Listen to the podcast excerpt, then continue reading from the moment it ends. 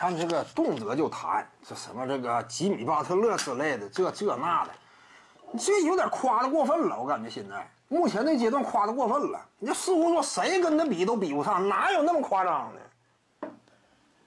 说白了，吉米巴特勒他这真实的技术构成挺鸡肋，远射也不准，基本上不怎么靠谱。什么季后赛几场比赛小样本嘛？你这说拉长了的话，有可能断崖式下跌。就以往的经验来看，一名球员如果说不以投射见长的话，他差不多五场八场的投的都挺准。完了，接下来大概率断崖式下跌嘛？这种事儿不少见，因为大数定律嘛，通常都是这样。你真说一直以来你不擅长你投出库里的效率，怎么可能呢？你时间一拉长，你肯定得跌下来，基本上都是这样。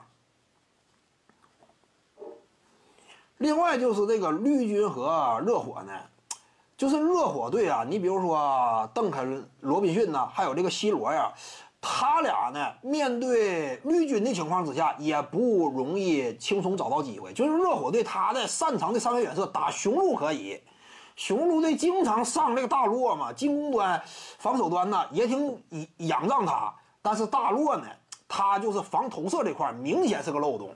往往热火对此能够予以充分针对，但是你打绿军的话，这几个炮台能充分利用好吗？恐怕难，因为绿军防守非常强悍，而且机动灵活，完全能够予以匹配，甚至在机动灵活这方面基础的身体天赋上，塔图姆、杰伦布朗这个天赋层次比什么阿多巴约、金巴特勒差呀？可能吗？你看人家那个顺位、出身，对不对？你再看看你俩不一样吗？其他一干人等，肯巴沃克当年也有一号，海沃德呀，再包括斯马特呀，这都挺硬，能跑能跳。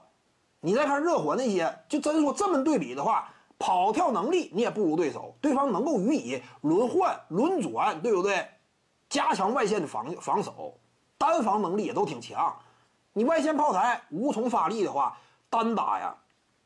真说有对面过硬吗？无论是肯巴沃克的借掩护之后的中距离呀，还是说杰森塔图姆无差别的单打呀，逼迫猛龙队大量的上抢夹击，甚至祭出铁桶阵予以应对呀，够这级别吗？所以你这么判断的话，恐怕还是绿军能够笑到最后。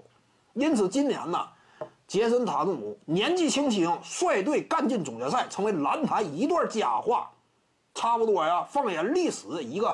新兴的超级明星就此冉冉升起，非常有可能今年是一个特殊节点。徐静宇的八堂表达课在喜马拉雅平台已经同步上线了，在专辑页面下您就可以找到它了。